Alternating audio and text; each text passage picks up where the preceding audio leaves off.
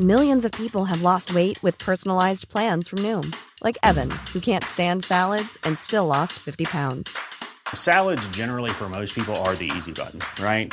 For me, that wasn't an option. I never really was a salad guy. That's just not who I am. But Noom worked for me. Get your personalized plan today at Noom dot com. Real Noom user compensated to provide their story. In four weeks, the typical Noom user can expect to lose one to two pounds per week. Individual results may vary.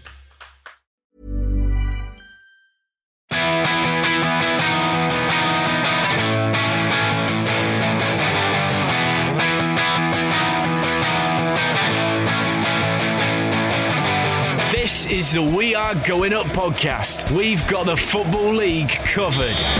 Hello and welcome to episode one hundred thirty-five of We Are Going Up uh, here at uh, Wagyu Towers, as I'm going to call it. Excitement is building because it starts tomorrow. David Cameron Walker is here. Hello. Hello. The brand new Football League season is just I a am day excited. away. Do you know but what I've done? What have you done? I've bought a shirt. Have you? First time in eight seasons I've bought the Watford home shirt. Have you got a name on the back of the shirt? No, I've not gone that far. Okay. I've only ever done that once in my life. Can you guess the player I did it? Uh, oh, it's going to be someone terrible, isn't it? Mm, um, no, not terrible. Okay. Good player in his in his day. Um, position? Central midfield. Oh, for uh, Micah Hyde. Well done. Is it? He's got it. Yes, in one. Well, it's only four letters, isn't it? You're a cheapskate. Yeah. You're a cheapskate. Four letters. Uh, so the season starts tomorrow uh, with Blackburn against Cardiff in the Championship, and this is our Championship preview. Uh, it is one of the most competitive divisions in Europe, and we are going to uh, try and uh, explain what's going to happen over the next nine months. Uh, over the next, well, forty minutes or so, fifty minutes on this podcast. So coming up, you are going to hear from uh, Richard Lee, who is the Brentford goalkeeper. Brentford are back in the second tier for the first time uh, in over twenty years, and Richard has also been very busy, hasn't he? Yes. Training to be a sports journalist, sports writer and sports journalist. He'll be telling us a lot more about that later. Showing and, us up. Well, yeah, absolutely. And previewing. Why did we invite him on, actually, thinking about it? Previewing Brentford's uh, season in the Championship. It can't go the other way, can it? What do you we mean? Can't just pop off over the summer no. and become Championship goalkeepers. We can't. Uh, Rob Langan from The Two Unfortunates, who's, uh, who's excellent um, previews for this season. You should be reading at the two unfortunates dot com. He's also going to come on uh, to tell us what he thinks is going to happen. And Mark O'Hare, who's been on every single show uh, this week, is going to be back for a look at the Championship betting uh, this season. So Mark will have his uh, uh, top three Championship bets. Hardest for us. Working man in Football League podcasts. He absolutely field, is. But um, he's but definitely got it. We're going to start though um, on well in South East London, because on Tuesday morning this week I was up early doors to go along to the Millwall Football Club uh, press day. There was an open training session for supporters. Loads of kids were there. Um, in fact, actually, I'm not showing you this. Uh, you're the other side of some glass at the minute, but you know Zampa the Lion, our mate. Oh yeah, we met last season. Yeah, yeah. He's uh, he's got a lady friend.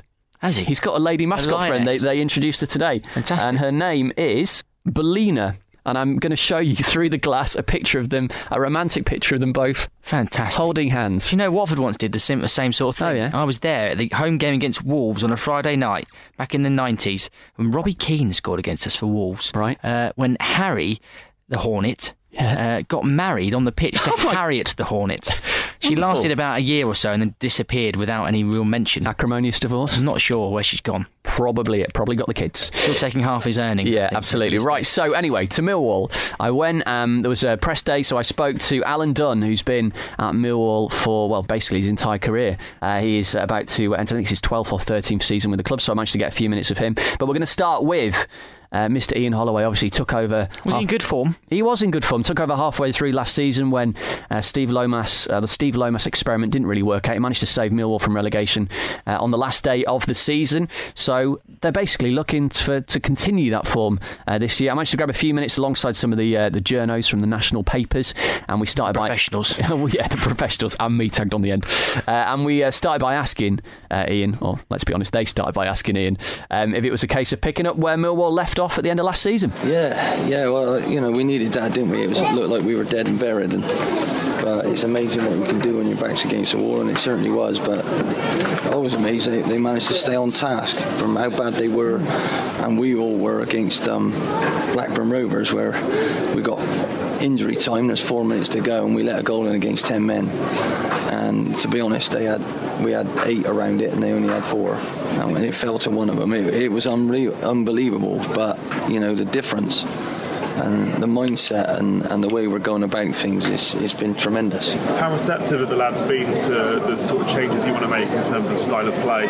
They've been fantastic. It's, it's down to the training hours, the, the way they come in. We've got thumbprint things, so they get in. I don't like eight people being late. And, you know, everything I've asked for, we've managed to facilitate and get. And new members of staff and new things, I can I can actually leave my staff going on now and, and have a look at some stats and passing patterns from from other teams, which and other teams have taken that for granted, but we, you know, I haven't been at one that's done that. Um, and, well, we didn't do that here, so you know I was at a bit of a disadvantage, but we we managed to do that. And the analytical side of things, we've got a tower and some scaffolding there. I can film training and show them that back, and so their days got longer, but they know they've had a good day's work. They've learned something, you know. So I've actually facilitated a, a place to come to get better, whether I pick them or not. It's not all about the first team shirt. It's all about earning the right to play in that, and then what it means, and, and, and it's all about stop moaning and I'd be a part of it. Do you like to set the players targets before the start of the season, individually and collectively? Yeah, they all got their own folder now, which is a new thing. They all know that I want to check their body fats, check their, what they're lifting. They all do Olympic weights. They've all learned over the summer to... To, to go and be able to do that correctly. Some of them still got wooden dumbbells on there, some are really good at it, and they know that my job's not to pick them, my job's to give them a chance to get better every day, and their job's to come in on time, train as hard as anyone else, whether I pick them or not. It's a tough tough division. I want to be consistent. I want the club to, to move forward on and off the field, and I believe we'll have a the optimism that we're all feeling won't won't burst very quickly, I don't think.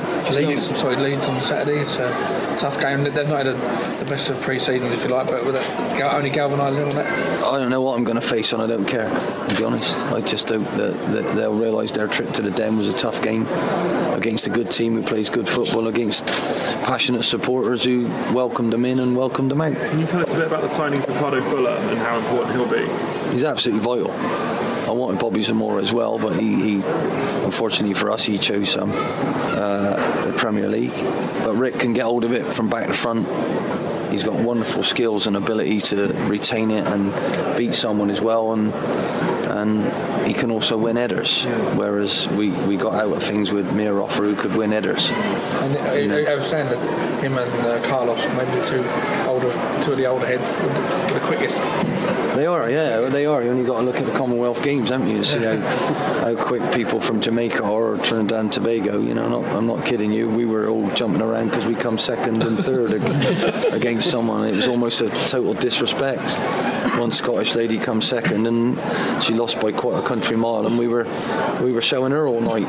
Um, but you know, at the end of the day, it's people like them. They they won't bother. They won't get upset. They don't. They don't.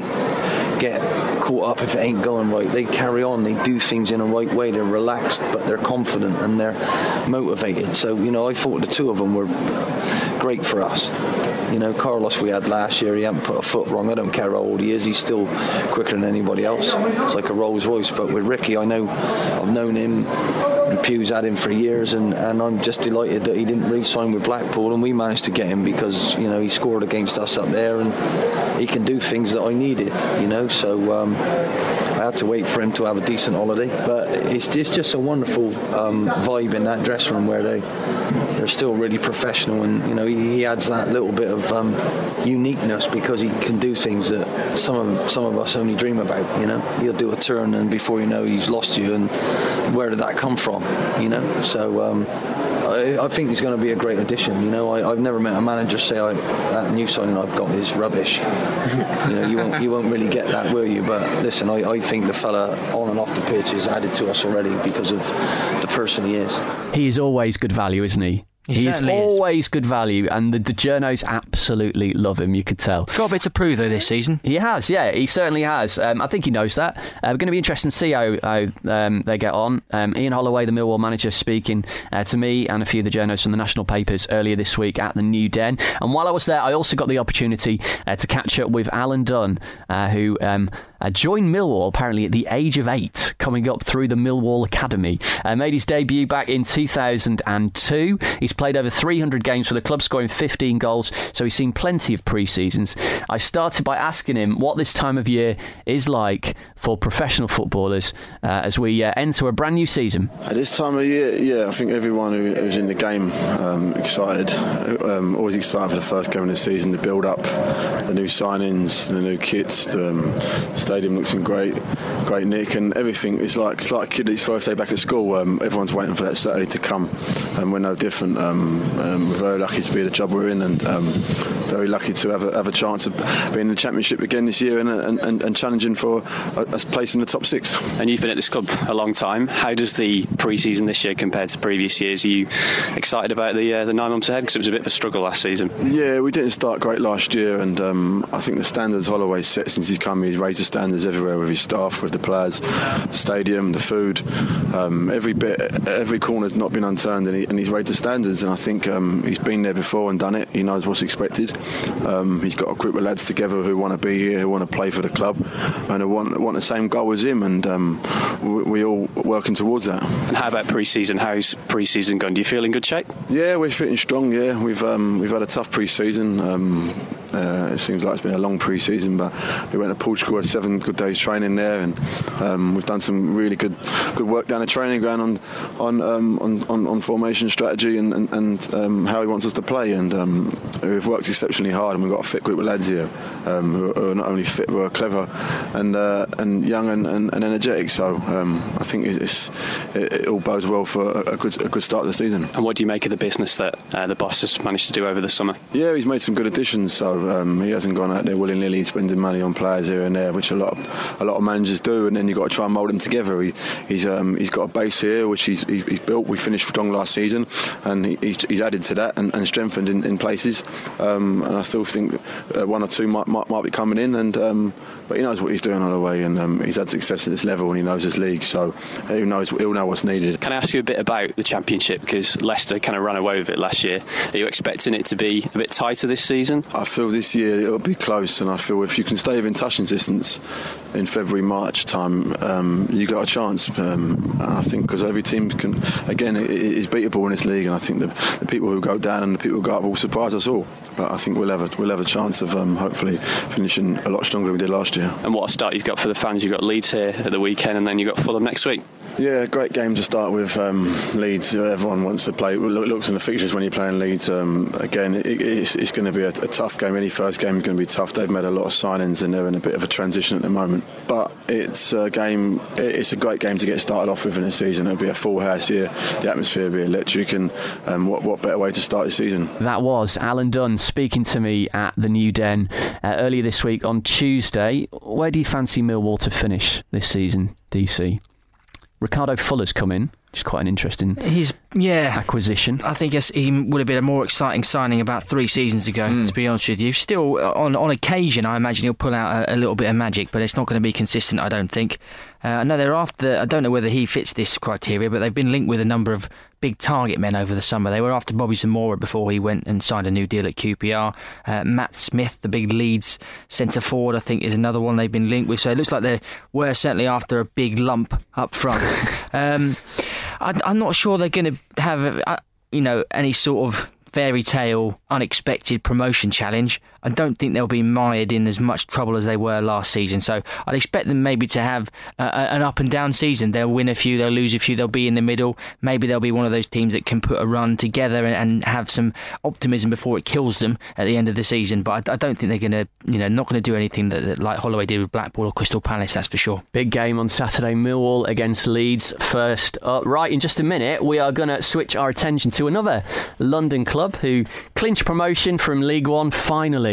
They probably should have done it the year before, to be honest, but they finally clinched promotion uh, back in May. Brentford are in the Championship, and in just a second we're going to speak to their goalkeeper, Richard Lee. We Are Going Up's Championship preview. We've got the Football League covered.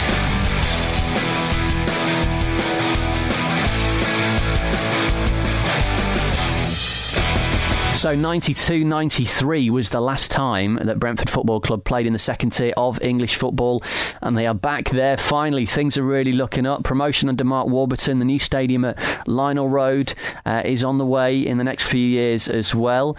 Uh, but the question is, how are they going to get on this season? How are they going to find the step up? Let's uh, speak to a man now who's on the line who can hopefully uh, tell us more. He is the Brentford goalkeeper, uh, Richard Lee. And Richard, I imagine, given uh, everything that I've just mentioned there and uh, the fantastic season that you had last year, the dressing room must be buzzing, uh, just a day or two away from playing Championship football for the first time. Yeah, it's, uh, it's a fantastic place to be at the moment. As you say, we're, we're regularly reminded of, of how long it has been. It's been, it's been, a, it's been a tough time for Brentford in, in recent years, and you know, obviously everyone always speaks of the, the heartbreak that we had just over a year ago, so to, to bounce back like we did and to have this opportunity is, Uh, it, you know, it's exciting, uh, and certainly with the teams that are in the Championship this year, the different stadium, uh, different stadium that we'll get to go to, it would be, that would be phenomenal. And certainly, Brentford are, are a club on the rise. You mentioned getting over that disappointment two years ago. Fantastic season last season. I mean, and, and the start last season wasn't even that spectacular. It was once uh, Warburton came in, there was a fantastic run, and you followed that all the way through to the end of the season. And, and I've been really impressed with the uh, with the new additions to the squad this summer. Moses Adebayo was one of st- the stars of Leyton Orient's great season last year in League One. Scott Hogan scored bags of goals for Rochdale in League Two. Andre Gray impressed for Luton. Uh, Alan Judge, who was there with you last season, and Alex Pritchard, who was nominated for League One Player of the Season last year. That's that's a whole lot of quality you've added to the squad. Yeah, we have. Do you know what? It's it's quite a unique situation for me. I've never been at a club like this in the way in which they work. Um, and, and, you know, the players you mentioned, you're right, they're all top quality players. Uh, they're all young, they're all hungry. They're all certain characters as well. Like, they're very, very careful as to who Uh, who they recruit, and they do a lot of it. In fact, a lot of this is, is born out of what the, the owner believes in, uh, and he's by trade a professional gambler, and he uh, he's a statistician, really. He kind of goes through the leagues with different players, uh, and similar to the film Moneyball, he will base his judgments based on players and who he believes in, and you know, not necessarily statistics that we'll see every every week on Sky Sports, but it'll be the statistics that they think are very important in winning games of football. So, you know, going back to the lads that he's brought in, they're not necessarily all household names that have played Premier League football and what have you. In fact, there's very few of the lads that actually even played in the Championship, but they would much rather go for a player that they uh, believe has got the appetite and the hunger to really Uh, progress at this level, and of course the skills that will fit into to how we play, uh, and that's what they've done. And I mean, pre-season, we've uh, again, it's hard to, to judge how you're going to do on pre-season, but we've had a really, really good pre-season. I think we're certainly stronger than we were last year. Well, in fact, in the last couple of seasons, obviously last year you went up, you know, with a, probably a record amount of points, I would think, to, to get the second uh, automatic promotion spot, because it was so tight. The year before you, you narrowly missed out, so you must sort of really back yourselves to uh, to uh, to do well with the, the step up that you've got ahead of you. Yeah, definitely. Um, you know, and I think the, the example to, to use would be Bournemouth, uh, who, who've done it obviously very recently. And uh, similarly, they went up with a lower points total, as you mentioned, a lower point, points total the, the season before as champions. Um, and they certainly held their own in, in the Championship, and, and were very close to getting a playoff place. So, you know, it's it's and, and the example again last year of Burnley. You know, they, they had a very small budget and uh, did incredible things. So it's, we're aware of what could happen. We, we're certainly not going into it blind. We know how difficult it will be, and, and obviously I've played in the Championship before with Watford, and it, you know, it's a tough league. Arguably it's the toughest league um, in, in a lot of ways, and there's very little between the teams, uh, but no, I'm, I'm really excited to see how we get on. You know, I think uh, having been with that Watford squad uh, those years ago, I certainly don't think there's much of a difference in terms of quality. If anything, I'd, I'd say the style of football we play is certainly a lot more attractive now than teams that I've played in in years gone by, and I think um, you know, with that being the case, I think we'll fare okay. Yeah, I'm, I'm glad you mentioned that, actually, because I was, I was going to bring it up. You You mentioned you played in the Championship with Watford before. You've been promoted as part of the Watford squad back in uh, two thousand and two thousand five. And how important will a player like you be to, to this squad next season in terms of being able to pass on some experience to a lot of these young players who, as you rightly said, haven't necessarily played at this level before? Yeah, well, ho- hopefully very important. um, yeah, no, I, you know, I, I, obviously it's, it's It's come up several times, and a few of the lads have come and uh, spoke to me about it. And I think the biggest thing will be the, I mentioned the, the stadia earlier, and there are, you know, it's, it, arguably Griffin Park will be the smallest uh, in, in the league. So everywhere we go is going to be an experience, you know, and obviously some of the some of the, uh, the places we'll go, you know, they're going to be thirty thousand plus, which uh, a lot of the lads won't ever experience. And that's something that uh, we'll need to get our head around and, and need to get our head around very quickly. But I certainly think this is the, the thing that I guess I've been trying to stress to the to the players is, as much as, you know, it, it's massively exciting and, you know, everyone will be a little, little bit nervous, it's very new and it's, uh, you know, it's, it's a big time for the club, is that realisation that it, it's not like we're going, uh, I would argue the Championship to the Premier League is a bigger leap than League One to the Championship. And although, obviously, last season Doncaster and Yeovil did get relegated and, and they found it very tough, I go back to Bournemouth. Bournemouth went up and really excelled and did very well and weren't far off a playoff place. And again, I believe that the, certainly the quality we've got in the squad, that is a realistic uh, ambition. There's going to be a, a tasty little match-up against your former manager, Uwe Rosler, as well, uh, at some point uh, this season with Wigan. What's the transition from working under Rosler as players been like to working under Mark Warburton? We were lucky enough to have him on the show last season. He always comes across as a very uh, quiet, calm man. Does he ever lose his rag in the dressing room? I don't suppose he had much, much reason to last season. No, no, he doesn't, and he's he's someone that I've known for quite some time now. Actually, funnily enough, because he was at Watford with me, um, God, it was a good so seven, eight, nine years ago, I guess now. And he's uh, you know, he fascinates me. So him and the owner, they're both they're not stereotypical football people to some extent because they, you know, he hasn't played the game professionally. His his background is so unique, you know, having worked in the city, but what he brings is it's a very professional idea as to how a football club should be run. He has brought a lot of his business ethics and business uh, acumen into uh, into the football world, and so the way in which the club operates is very much about pushing standards, you know, always looking for that next level. And, you know, I could give a hundred examples around the training ground where they keep adding something almost daily to try and up that standard by zero point one of a percent. And with each thing, you know, we know we're growing as a team and as a, you know, unit and and as a club. Uh, we've certainly changed under Mark because it's it's um, I guess it's a bit more free flowing, a little bit more. Uh, Mark's argued a little bit more easygoing in terms of he, he wants you to express yourself, and like if you do make a mistake, you know, so what? As long as you're trying to do it the right way, you're trying to play out from the back, play out, uh, play through the thirds, um, play the style of football that him and the owner very much believe in will bring success. Then he'll go with you all day. And uh, in answer to your question, no, he hasn't lost his, his rag at all, and I don't think he will because again, his beliefs are very much uh, positive reinforcement. You know, if you if you do make a mistake, rather than uh, having a go at someone for doing it, like you say, pick them up, praise them, uh, and go again. And, and you kind of know when you play for him that even if you have a dreadful game, providing you've given your all and given ev- you know given everything that you can for him, he'll always have your back. Uh, we, we spoke a little while about how how you may be able to help some of the players off the pitch and with your experience, but I'm sure the way you really want to help the team most is by being out there on the pitch during the games. You didn't play many games last season. uh, David Button was the number one, and it's not the first time in your career where you've perhaps had to play the supporting role. I remember when you were at Watford with Ben Foster, you worked really hard to, to stay in Eddie Boothroyd's plans, and he really always should speak very highly of how professional you were in making sure you were a part of that squad and you played an important part in that squad at times. Is this a similar situation? Have you got to try and get, get your head down and just be ready when you're called upon? Yeah, yeah, to a, to a large extent. It's been a frustrating couple of years because the reason I eventually left Watford was to come uh, and get games. You know, obviously at the time that Scott Loach had got ahead of me and I'd had near enough a whole season without playing a single game, and I thought, look, I need to, you know, I was twenty-seven, I think, at the time, uh, prime age for a goalkeeper. Right, let's go and get some games and build my way back up. And uh, came to Brentford, and first season uh, had a few ups and downs, but ended up winning Player of the Year and, and had a superb season and, and have, have loved it. Uh, the last two years, and played the following season, but the last two years, uh, I've had a lot of shoulder issues, to be honest. I dislocated one shoulder, I've had the other shoulder reconstructed, uh, and it's been, you know, I was out for seven months with one and four months with the other. And it's just been really stop-start, and then trying to get myself fully fit again, which I've touched wood. This is the first pre-season I've had now in four years where I've been able to do pre-season fully. And I do feel as sharp now as, as I ever have done, which is a nice feeling to have, because last season certainly, uh, and even more so the season before, was a real uphill struggle where I felt I, they, they were wheeling me out to sit on a bench, but I was barely training.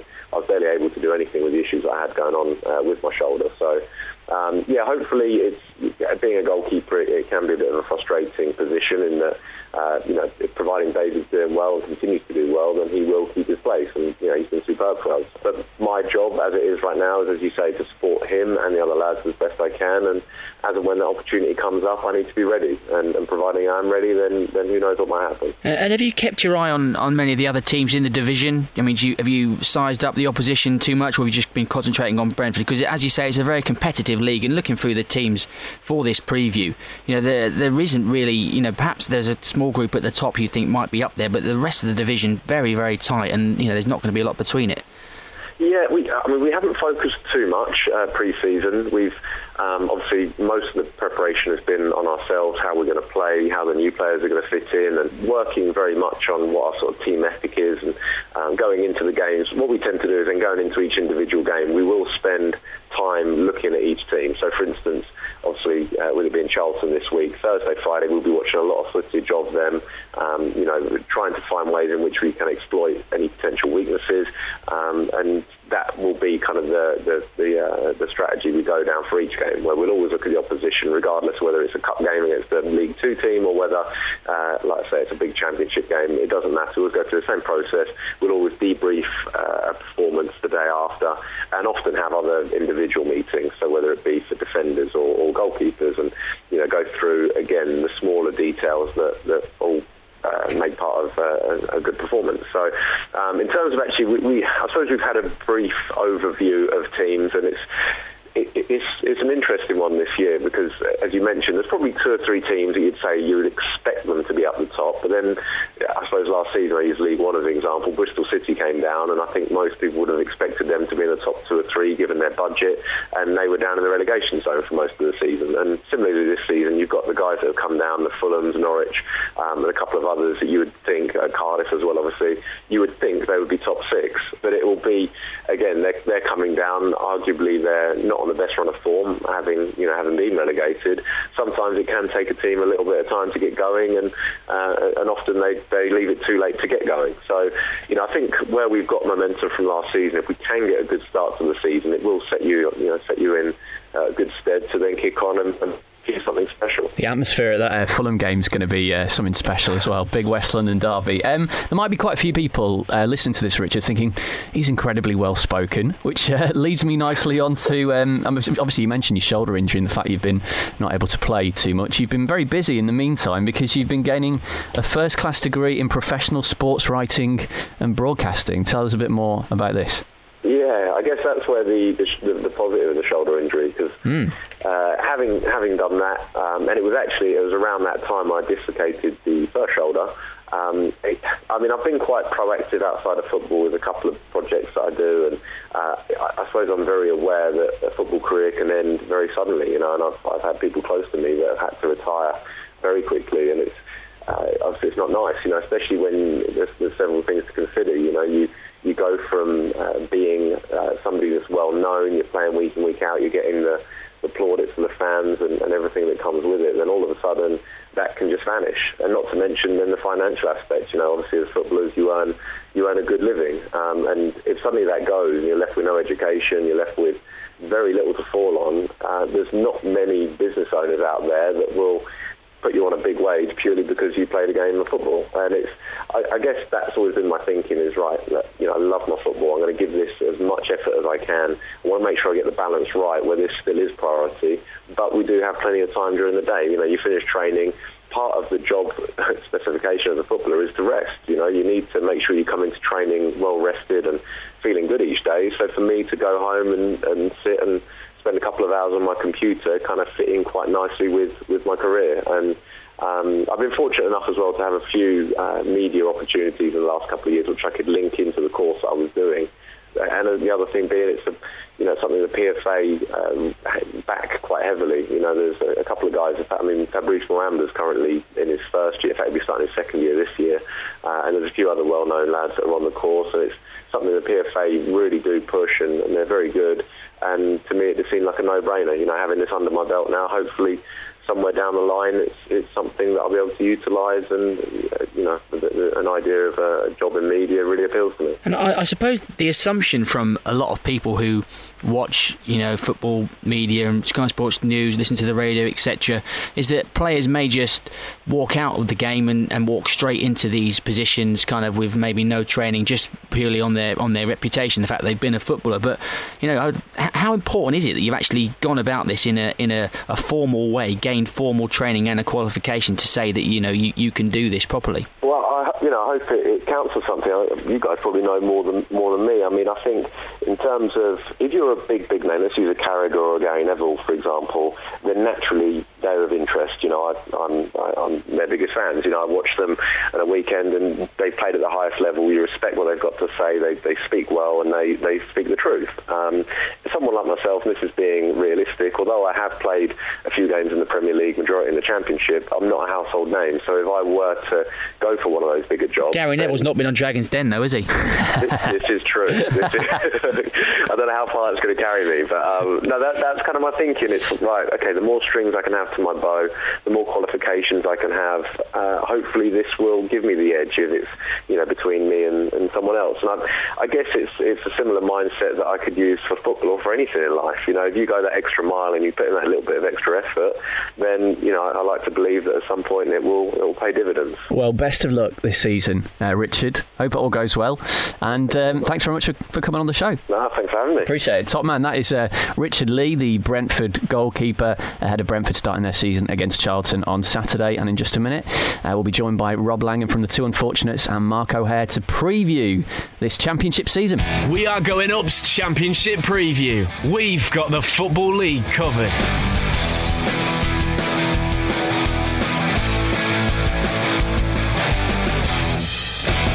OK, so let's take a look at the Championship then with uh, Mark O'Hare, our uh, betting uh, Football League betting expert, making his third appearance of the week. Um, you get the uh, the hat-trick ball for that, I think, Mark. And also Rob Langan uh, from The Two Unfortunates, who's written the Championship preview for The Two Unfortunates, uh, is also on the line right now. Right, Rob, I don't really know where to start with this division because it's always unpredictable. Uh, is there a kind of any standout team that uh, struck you as you were writing the preview? I don't think so. In fact, I picked out seven teams who I think are probably the favourites. Obviously, the three relegated clubs, Norwich, Cardiff and Fulham. Uh, add to that Wigan and Watford, and then the East Midlands duo of Derby and Nottingham Forest. But what I think is really interesting about several of those teams are that there are a lot of inexperienced managers amongst them. So you take Stuart Pearce, whose record is very underwhelming, if you're honest about it. Um, Neil Adams at Norwich was a was a newcomer towards the end of last season. We still don't know much about him. I still think uh, Giuseppe Sannino at Watford has a bit to prove after taking over from Gianfranco Zola. And then, of course, Ole Gunnar Solskjaer, who, who really was a surprise pick for Cardiff City and failed to keep them up. So of the seven, I'd say only really McLaren is the one who at the moment um, sees his reputation riding high. But even he had that particularly dreadful spell at Forest a couple of years ago. So I think that might allow a couple of teams, I'm thinking teams like Bournemouth and Brentford and maybe even Huddersfield to, to sort of challenge those seven, even though I would pick them out as the favourites. OK, Mark, what do the bookies think in terms of who the favourites are to go up to the Premier League this season? Uh, Derby and Cardiff are the joint favourites at eight to one, but you've got fifteen teams with twenty-eight to one or shorter, which is uh, just shows how tight and basically how the bookmakers don't actually really know who's going to win the league. Um, you look at the last twelve seasons, and ten of those twelve seasons, a team at twenty to one or larger has won promotion. Of course, Palace and Burnley both eighty to one shots in the last two seasons as well, so shows what's pro- what's potential here. Um, you look at Derby, five of the last eight favourites have won promotion, and I'd rather Derby than, than, than Cardiff, especially in the, in the favourites tag. They averaged two point oh two points per game under McLaren's thirty-six games. If over a forty-six game season, that would have seen them promoted automatically. Uh, you look at the teams who have lost in the in the playoffs as well. Five of the last ten Championship winners lost in the playoffs the season before, including the last three champions as well. Um, so Derby have also got to be considered. But out of the relegated clubs, I'm not really sure why they're, especially Cardiff, um, are being so highly rated, because over the last thirteen seasons, only nine clubs of thirty-six have bounced back at the first time of asking. That's a one in four sort of strike rate you're looking at there. I think Norwich are probably best equipped of those that have come down. But I like Blackburn, to be honest. I think they're at twenty to one, a decent shout, shout there. Finished last season quite nicely, unbeaten in twelve, only finished two points outside the playoffs. Uh, the form in the second half of the season was only bettered by Leicester, Burnley, Wigan and Derby. Uh, Jordan Rhodes, of course, has stayed, played in all forty-six games last year, scoring twenty-five goals. There's continuity there, there's stability there. Um, I think that's really key for Blackburn now, especially under Gary Bowyer. I think they're very underrated. And Rudy Gestead, of course, finished last season in quite good form as well. His partnership with Rhodes could be key. I like Blackburn a lot. So. I think Blackburn are in danger of becoming the Belgium uh, of the Championship in, in so much that so many people I've seen tip them now as underdogs and as the dark horses. They're, they're almost going to be more surprising if they if they don't finish around the top six. But I, I don't disagree with you, though. I do think they've got plenty of reasons to be optimistic. Just just going back to Norwich, of, of the three clubs that have, have come down, I totally agree with you, Mark, in, in saying that it's it's foolish perhaps to expect all three of them to have good seasons. And I've certainly been in this position before when I've looked at clubs coming down and looked at their squad list and said, you know, just look at look at those players and how can they fail to get promotion? Bolton being the most obvious example of that for two seasons in a row. But I'm going to do it again uh, with Norwich. Just looking at the, the squad that they've got on paper, Neil Adams is the big question mark, Rob. You're correct to point that out. I, I agree with you there. We don't know what, really what he's going to be like with his first proper season in charge. But just look at this. John Ruddy, Stephen Whittaker, Bradley Johnson, Russell Martin, Michael Turner, Lewis Grabban, Johnny Howson, Kyle Lafferty, Leroy Furr, Gary Hooper, Anthony Pilkington, Mark Bunn, Wes Houlihan, Elliot Bennett, Javier Garrido, Luciano Becchio, Josh and Jacob Murphy, Nathan Redmond, Martin Olsen, Ryan Bennett, Alex Tetty, Declan Rudd, Andrew Sermon, Sebastian Bassong. Like, that is one hell of a squad to have in the Championship.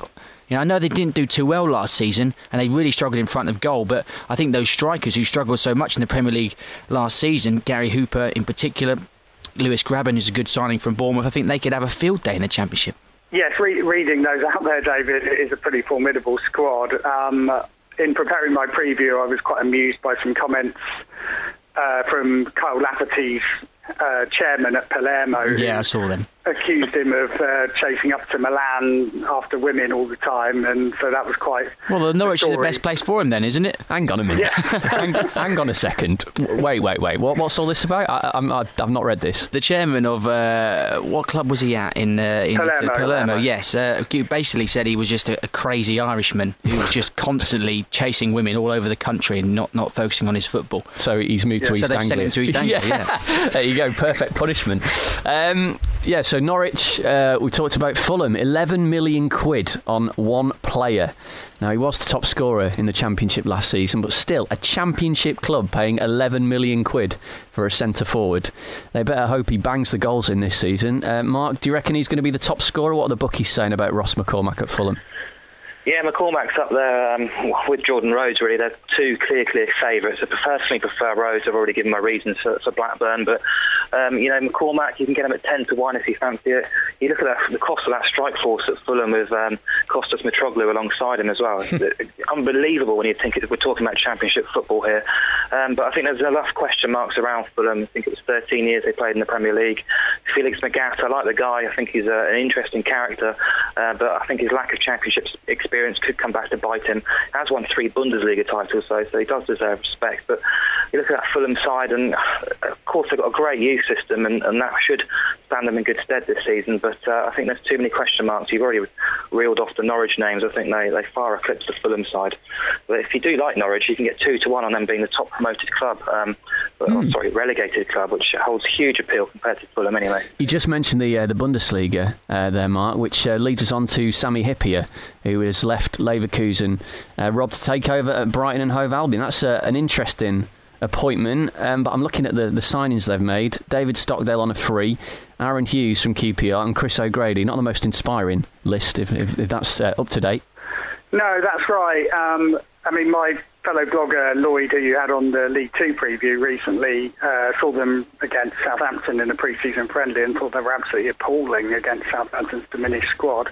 I know they're trying to sign some people at the moment, but they are, I think, going backwards slightly. Well, they've lost um, they've lost a Joa, haven't they, to Leicester? They've got a lot of money yeah. for him, so you think they might want to spend a bit of it. They do. They have spent reasonable amounts of money on on players, Ujoa included, over the last few years. So I don't know whether the, the powers that be at Brighton would want to rein that spending in and maybe tighten their belts a little bit.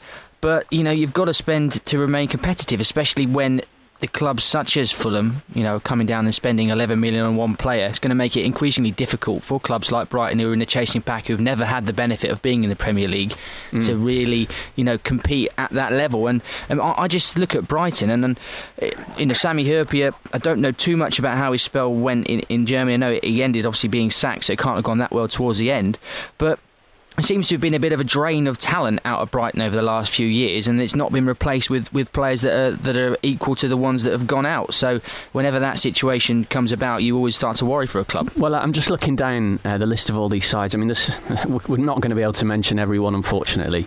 Uh, so please don't be offended if your team isn't mentioned here, because there's just so much to talk about. Uh, we do have to talk a little bit about the... Um, what I would call the kamikaze clubs of the summer, who've barely been out of the papers. Uh, Leeds United and Blackpool. Um, discuss here. Uh, David, is it David Hockday? David Hockaday? David Hockaday, yeah. Yeah, the new manager of Leeds United, Mark O'Hare. What the hell is going to happen to Leeds this season? Well, one thing I've learned over the last couple of months is don't flag Leeds off on social media, because you'll get a backlash. Um, they seem very optimistic about the new era, the Leeds fans that I've spoken to or heard from on, on Twitter. Um, Massimo Cellini, they're, they're very fond of him, but to me and to us outsiders, it just looks a little bit bizarre. Sacking um, McDermott, bringing in a coach that barely anyone's heard of and failed at Forest Green. Um, of course, he's going to call on his contacts in the Italian game, and I think he's brought in quite a few players from, from Italy who I don't admittedly know too much about. um, McCormack's gone, cost of, obviously they've made eleven million, but he was just responsible for forty-seven percent of their goals last season. The bottom half squad on talent, and I think relegation is more likely than promotion, but uh, you've got to whisper that if you, if you if you fancy it. It's four to one for them to, to regress even further and go down again to the third tier. Well, it's, it's been increasingly amusing, I suppose, to watch the development over Leeds uh, at Leeds over the last year or so, as long as you're not a Leeds fan, that is. And uh, the, the only I mean, the word of caution I would have is that I know from first-hand experience that a load of players who've been kicking about in Italy, not seemingly doing much, can turn up on your doorstep, and if it all clicks, it can go swimmingly. Um, so we don't know much about these players unless we're experts in Italian football, which all of us are probably not. Speak for um, yourself, mate. Yeah, so they might be good, you know. They, if they have the right, if the, if Hockaday manages to get them, you know, playing well. I, I know a few Leeds fans who have been to some of the pre-season friendlies and have said that they certainly look like they're quality additions, as you'd expect. Maybe in terms of their technical ability, they're, they're better than some of the players that, have, that were there under the previous regimes of uh, of McDermott and Warnock. Uh, the, the appointment of Hockaday is a strange one. He was. Uh, and initially, he made his sort of his, his impact as a coach at Watford, working his way up through the youth system before eventually becoming A D Boothroyd's first team coach in, in his successful spell in charge. And I think that's probably where the Leeds connections come about, because Nigel Gibbs, who was McDermott's assistant, has been kept on by Cellino, and Gibbs and Hockaday were on the coaching staff together at Watford, so that would seem to me to be where this is this bizarre appointment has come from. Cellino, maybe that's a good thing. He's he's accepting that he doesn't know much about English football, so he's taking the advice of, of the coaches he's got already at the club. Uh, it's it's going to be fascinating to see how this one turns out. I wouldn't. I don't think they'll go down though, because just just from speaking to people that have seen them play pre-season, I think they might surprise one or two. I don't think they're going to be anywhere near the you know promotion at, at all, but I think mid-table probably most Leeds fans would take that at this stage. Uh, Charlton have swapped Belgian managers. They've got Bob Peters now, and uh, Jose Riga left in the summer, and Robbie's taken over at Blackpool, but um, they don't really seem to have given him many players to work with. This is an absolute shambles. Well, it's, it's diabolical. Um, and then they have now signed seven or eight. I think that still leaves them some short of the eleven needed for a team. And they have finally signed a goalkeeper in Joe Lewis on loan from Cardiff. Uh, I mean, you look at the signings as well, and they smack of desperation and the kind of signings that agents would tout around. So people like Thomas Sipka and Jacob Mellis, who've left relegated Barnsley, um, Juan Oriol from Osasuna, who's been with a number of clubs this summer, Nathan D'Alfonso, who has been on loan at the club and not particularly done that well in previous seasons, and then one or two other outsiders like Donovan Daniels from West Brom, who they got yesterday, another young player, a loan player, Sergei Zenyov from Karpaty in Ukraine. I mean, really, you know, those of us who support teams who I think might have difficult seasons, I'm a Reading fan, uh, are actually beginning to think, oh, well, at least there's going to be one side who finishes below us, and I think that's, that's Blackpool without question. I just can't see any way out of this for them. The whole thing's a mess, isn't it? You had a situation with Carl Oyston exchanging um, angry letters with one of the was it one of the shareholders mm-hmm. in the Blackpool Gazette. The whole thing is just a mess. Um, obviously, we've got lots to uh, to get through here. Forest, D C. What's going on with them this week? I read stuff about some of their players players being sold behind Stuart Pearce's back already. Yeah, well, I don't think it's quite fair to say behind Stuart Pearce's back. I think he was fully aware of the situation. He just didn't want it to happen. The chairman told him that he was going to sell the players, and Stuart Pearce said, I don't think you should. I think you should wait and we'll get more money for them down the line. But the chairman has, has sold them to Newcastle, with the proviso being that the players in question obviously are Carl Darlow, the goalkeeper, and Jamal Lascelles, the promising centre-half. They've both been sold to Newcastle, but they will remain at Forest next season, both of them for the whole season on loan, without any chance of a recall, I believe. So that's some, at least they can take solace in the fact that the player, those two players aren't going out the door immediately, and they are two very important players in the, in the spine of that team. Rob, you mentioned at the start Stuart Pearce's, I mean, it has to be said, mediocre managerial record. Um, didn't you know he he will point to having, you know, perhaps his hands tied behind his back at times as England under twenty-one manager, and he had a, he had these moments as Man City manager, but really ultimately petered out a little bit. Um, My favourite season he had at City was when they didn't score a home goal between uh, New Year's Day and the end of the season. And he had the little donkey on the sidelines as well, didn't he? The little lucky mascot. And of course, he famously once played David James up front as an outfield player. Um, but, but apart from that, yeah, but they, there's much to work with that squad. I think that it's just whether Pearce manages to get it all going. Okay, um, Mark, some odds for the uh, the bottom end of the Championship relegation wise. I actually personally fancy all three promoted clubs, Wolves, Brentford, and Rotherham, to stay up, um, but the bookies may not agree. Um, well, Rotherham, uh, according to the bookies, most at threat. I think Rotherham will be fine, though. I think you've got a manager in Steve Evans there who, you know, he, he seems to work off a one-year cycle of, of getting players ready for one year and then shipping them all out for another year. Um, short-term contracts, eleven players released after Wembley, a completely new squad built, but he's kept the likes of Frecklington, Morgan and Agard. Jordan Barry's quite a good striker. I think he's a club record fee they paid for him as well. Um, Brentford, of course, a progressive club, uh, spent breaking their transfer record on Moses Odebajo. Um, Mark Wilburton's proved himself with just four defeats in twenty-seven games after taking over. Uh, Alex Pritchard, another exciting signing for them. Wolves don't really need any introduction either. I think they'll be a top ten team uh, with the momentum. But, you know, relegation-wise, uh, Blackpool, have, have we just touched on them, they're, they're the obvious ones. They were five to four for relegation in June. You'll only get two to one on now in places for them to um, be relegated. Uh, seven to four to finish bottom. Charlton thirteen to four. Rotherham three to one. Um, quite interesting to hear what your views are on Reading, though. Twenty to one for relegation. Um, I know we've got a, a Reading supporter on the line, but it's been quite a, a difficult difficult summer um, well, with the uh, takeover issues, and you know I think twenty to one's a bit of value there for relegation. Rob Langan, the floor is yours. Uh, well, I, I think probably they'll just have enough to stay out of the bottom three. Um, there are some good young players coming through. Jordan Abita was converted to a left back last season and was fantastic. But there are five players injured, um, really key ones, people like Gareth McCleary, Danny Williams, Hal Robson-Kanu, Jem Karajan and Danny Guthrie. And if you add to that to the fact that the club hasn't signed a player for over three hundred days and are really throwing youngsters in with less than ten league appearances behind them, be it for Reading or on loan, and things are looking quite bleak, and the performances in pre-season have been a bit mixed. Uh, they had a very, very comfortable win over Wickham, but I think Wickham are going to be poor this season, and they drew nil-nil with Stevenage in what was apparently an absolutely diabolical match. So I, I'm not hopeful. I know some of my friends and family listening to this won't be very happy with me, but I think something has to be done, and the takeover still hasn't been ratified.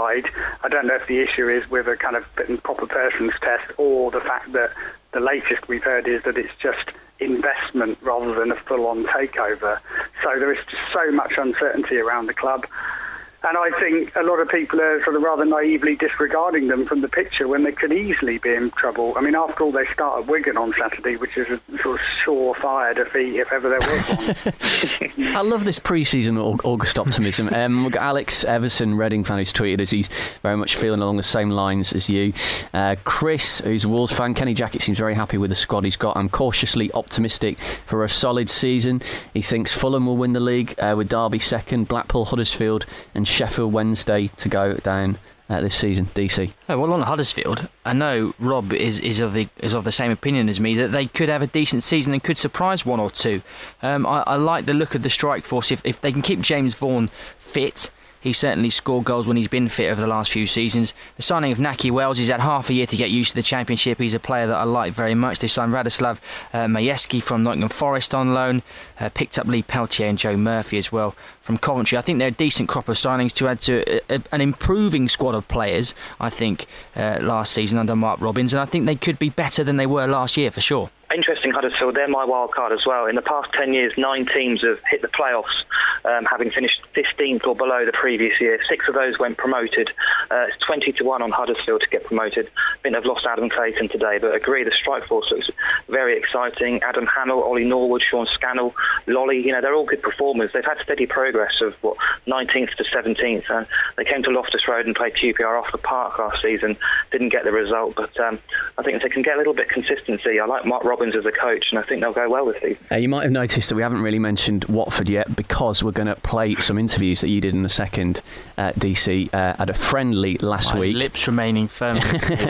uh, before we uh, before we wrap this up, um, quick thoughts on a top scorer, perhaps from uh, you two gents, and then maybe Mark. In fact, Mark, do you want to just give us your your three bets straight away, okay, and then we'll have a, a thought on top scorer afterwards. Uh, I've talked up Blackburn a lot, so you can get twenty to one on them to win the league, but I prefer Blackburn on the handicap plus twelve points. It's eighteen to one, so you're just getting two points shorter than the outright price with twelve points added to their total. Uh, Derby to win promotion at three to one and Norwich to be the top relegated club at two to one. Top scorer, Rob, what do you reckon? Well, he put me on the spot a bit, but I'm going to stick my neck out and say Callum Wilson for Bournemouth. Oh, good shout. I, I really think of him last season when I saw him playing for Coventry, and I think he's a potential trade up from Lewis Grabban, outstanding as he was last season, and I really like the look of Bournemouth's side overall. I mean, I think Matt Ritchie is absolutely fantastic midfielder, really creative midfielder, and I, I just think Bournemouth under Eddie Howe, they can really challenge, I think, in the top six, and they were just a bit unlucky last year. Just lost their nerve in a home game at home to Yeovil at the end that kind of saw them slip out of the playoff zone. But it's a big shout because Wilson's only been playing in League One last season, but he's a youngster, he's got pace and movement, and I, I think he I think he could be an outside bet. I'm sure he can get quite good odds. Indeed. Well, actually, Mark? Yeah, thirty-three to one. He's got he's here on my shortlist as well. Um, I'm pretty boring myself. I've gone for Jordan Rhodes, eight to one favourite. You look at his goal tallies in the fi- past five seasons, twenty-five, twenty-eight, thirty-six, sixteen and nineteen. one hundred twenty-four goals in two hundred thirteen league games now. Uh, I don't think you can argue with that. I think he's favourite for a reason, and uh, I think he's a decent price at eight to one. Not bad. He might get his first goal of the season tomorrow night when Blackburn against Cardiff kicks off the Sky Bet Football League this season. Mark, thank you very much as ever. Uh, D C, did you ever thank Mark for your bets that you uh, won during the World Cup? Yeah, well, no, I didn't. I think I might have done on Twitter, but in, in person I should do now, yeah. I've, I've followed uh, a few of your tips here and there, uh, and I, I had a decent time of it. So keep up the good work. Thank you. It's quite quite a roller coaster, but it worked out well in the end. Okay, so get on Mark's tips from this week, and uh, we'll see how we get on this season. Rob, thank you very much as ever. Thank you. Uh, you can read uh, Rob's uh, club by club guide to the brand new Championship season uh, right now if you go to the two unfortunates dot com. It will be uh, on there today, um, and in just a minute our predictions. But first, D C, you took a trip down to, is it Boreham Wood? Boreham Wood, yes, to watch Watford against Coventry, and because your uh, predictions on on Watford have been, so in fact, did you have them as champions last season? I think I you had did them so as terrible. Champions at a canter last you've, season. You've yeah. decided to say nothing on the matter, so let's uh, got into a trot. Let's have a listen to what happened when uh, you caught up with a couple of guys from the Rookery, from hang on, from the From the Rookery End podcast. That's here we one. go.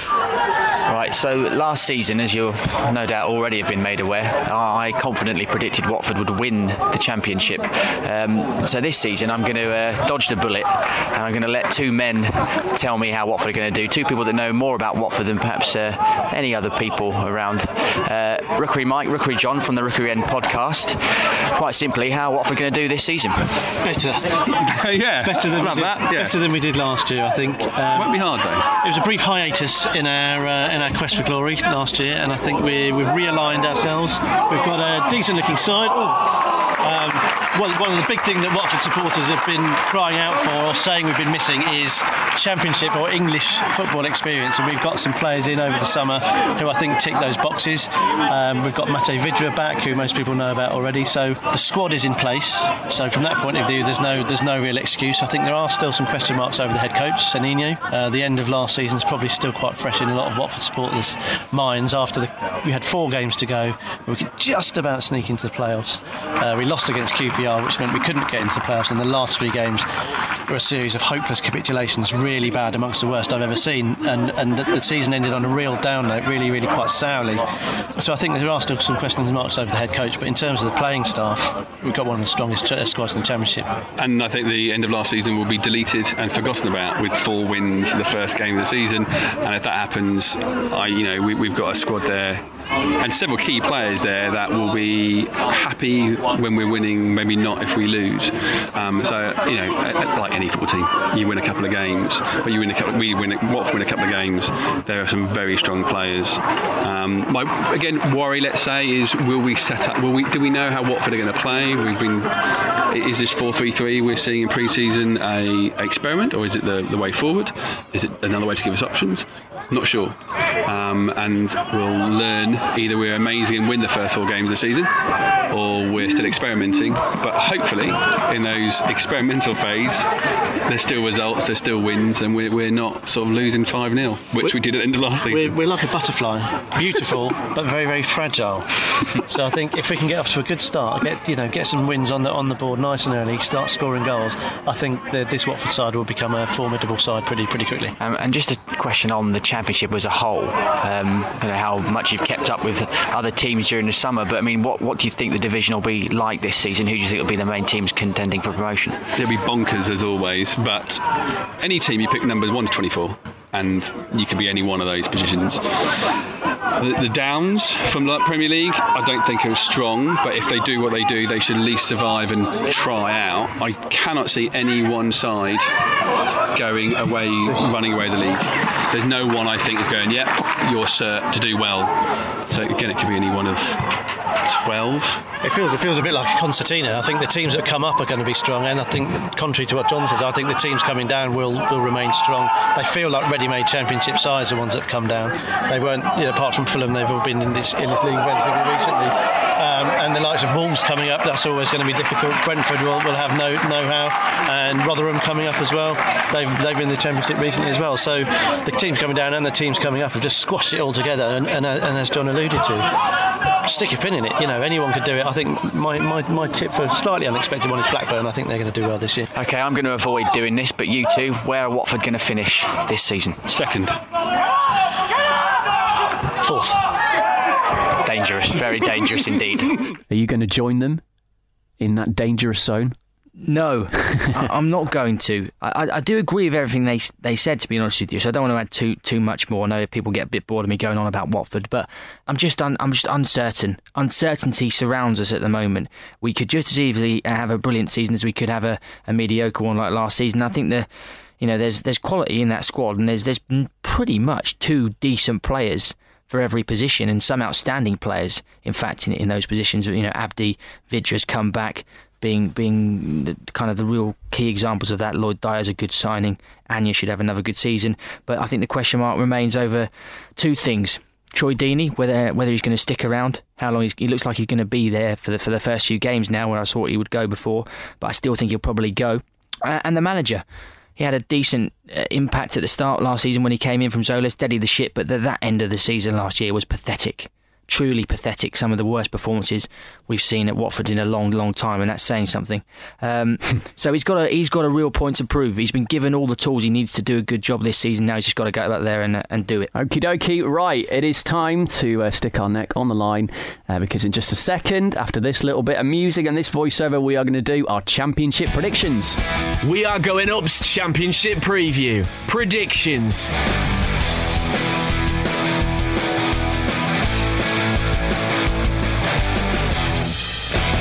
So for the final time this week, it is predictions time in the Championship. Three teams to be promoted to the Premier League this season, three teams to be relegated to League One this season, a top scorer and a one to watch. Uh, do you want to start us off, D C? Yep. Or do you want me to go first? Yeah, you go bothered. first this time. Okay, okay, okay. So uh, my three to go up, I've got Derby. Uh, because I thought they were excellent last season, and I think they'll build on that, and I think they'll uh, clinch one of those automatic promotion uh, places. I've got Wigan to go up this season.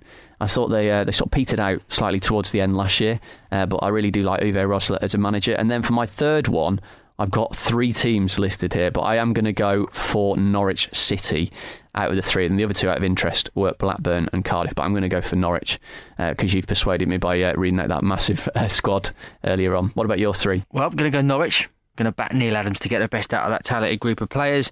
I'm going to go Wigan. I've got a lot of time for Uwe Rosler. I think they may well make a few more signings as well before the before the window shuts to add even more quality to what is a pretty well-stocked squad.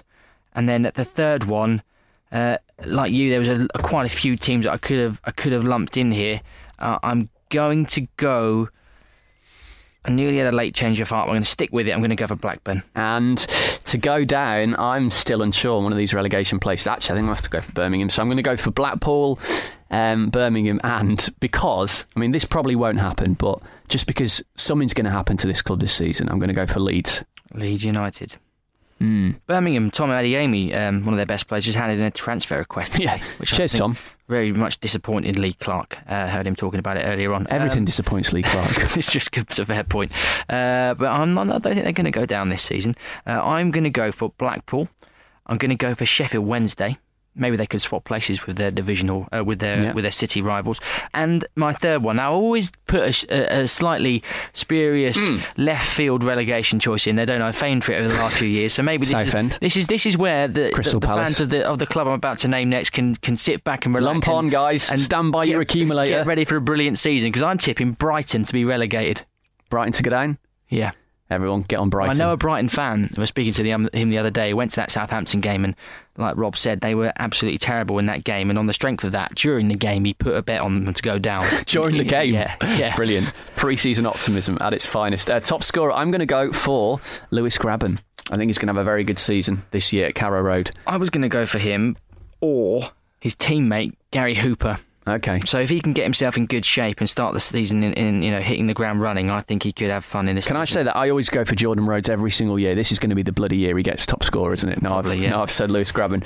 And one to watch, I'm going to go for uh, a man who's played for um, a rival of my team for the past few years, but I've always been impressed by, and he's made the jump up to the Championship. I'm going to go for Scott Hogan as your one to watch this season, who has joined Brentford, D C. Yeah, I'll, I'll give you that. I think I think he's he's going to have a good season. See, my one to watch here, I've just I kind of talked about them already. I've just got Huddersfield. What the whole the whole lot of them? The whole, the whole one team. To watch, not eleven. But um, I suppose I would pick Naki Wells out of that one. I mean, okay. I suppose he's not he's not the uh, not as if people won't have heard of him before. But I think this could be the season where he makes his mark on the Championship. Okay, uh, Tommy Rowe's gone to Wolves, hasn't he? From Peterborough. He could be a, mm. an interesting one to watch as well. Uh, let us know what you think at Wagyu Podcast on Twitter. That's W A G U Podcast. If you're a new listener, hopefully you've enjoyed these three uh, three preview shows uh, this week. Uh, the website is we are going up dot co dot uk. Um, and that is it. Enjoy the opening weekend of the Football League season. And the optimism that we will all feel at two fifty-five p m on Saturday is never going to be topped in the rest of the campaign. Um, you're going to be at Watford, aren't you? Watford against Bolton. Yes. I will be there with my shirt. You managed to get through an entire pre-season without tipping Bolton, by the way. I'm quite I, impressed. Absolutely. And you know what I might do as well? I don't think he's going to play yet, though, so maybe I won't do it just yet. But you know our World Cup day, mm. our World Cup drinking odyssey that we had yes. over the summer. Well, obviously, we had a flag for each nation. We yes. signed the Ecuadorian right back, oh, right. Carlos Paredes. So was that not one of the flags we sold? No, we we kept hold of that one. Right, okay. So I, I might take my Ecuadorian flag just to give him a bit of moral support. We should say a Colombian man in a Colombian bar in Elephant and Castle. I mean, I could probably take most of the flags. We've, yeah, give, we've got Colombian man in Elephant and Castle uh, gave us a tenner for the Colombian flag. He did. I want my flag, he and said. And we also swapped our Belgian flag for a, a round of shots we we did. in the Belgian bar, and we then I, I lost the South Korean one. You did. Uh, that was a that's a whole other podcast in itself. I think um, next week then, because I'm going to be at Bury Cheltenham on Saturday, and then we've got our big arch rivals supposedly in inverted commas Bolton in the League Cup away, so I'm not going to be back in London till sort of middle of next week, so I'm not really sure we're going to do a podcast next week. If we don't, we've given you three this week, um, but, yeah. but hopefully we will do. And then the week Sick after the that sound of us. and the week after that we're going to be at Kenilworth Road for Luton, our live special from don't Luton. Don't tell them Bury. I'm coming. no, I will. Well, they know now they know now so that's it for now. Thanks for listening. Uh, we will speak to you next time on We Are Going Up. Enjoy the start of the season. This is the We Are Going Up podcast. We've got the Football League covered.